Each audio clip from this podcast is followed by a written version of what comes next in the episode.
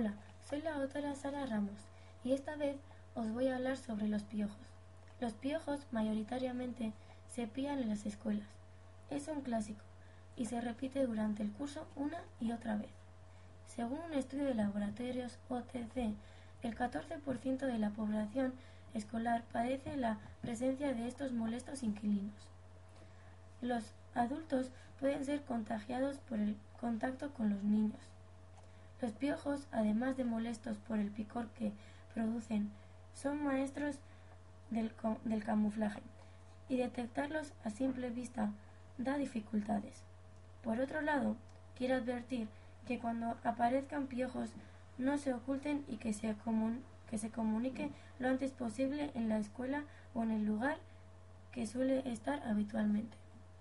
El verdadero problema de tener piojos en la cabeza es la facilidad con la que se reproducen y se extienden. Por eso se recomienda tener una mínima vigilancia. Las primeras zonas en las que se debe vigilar son la nuca y en la parte posterior de las orejas.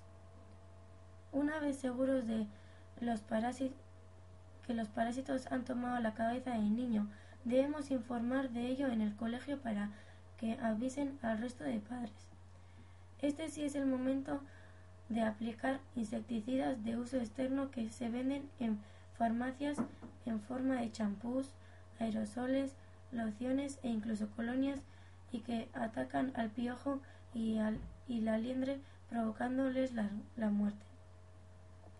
En todo momento se debe seguir las indicaciones del fabricante del producto para su correcta administración, pero sepamos que hay que aplicarlo por todo el cabello para garantizar un, una distribución homogénea del tratamiento.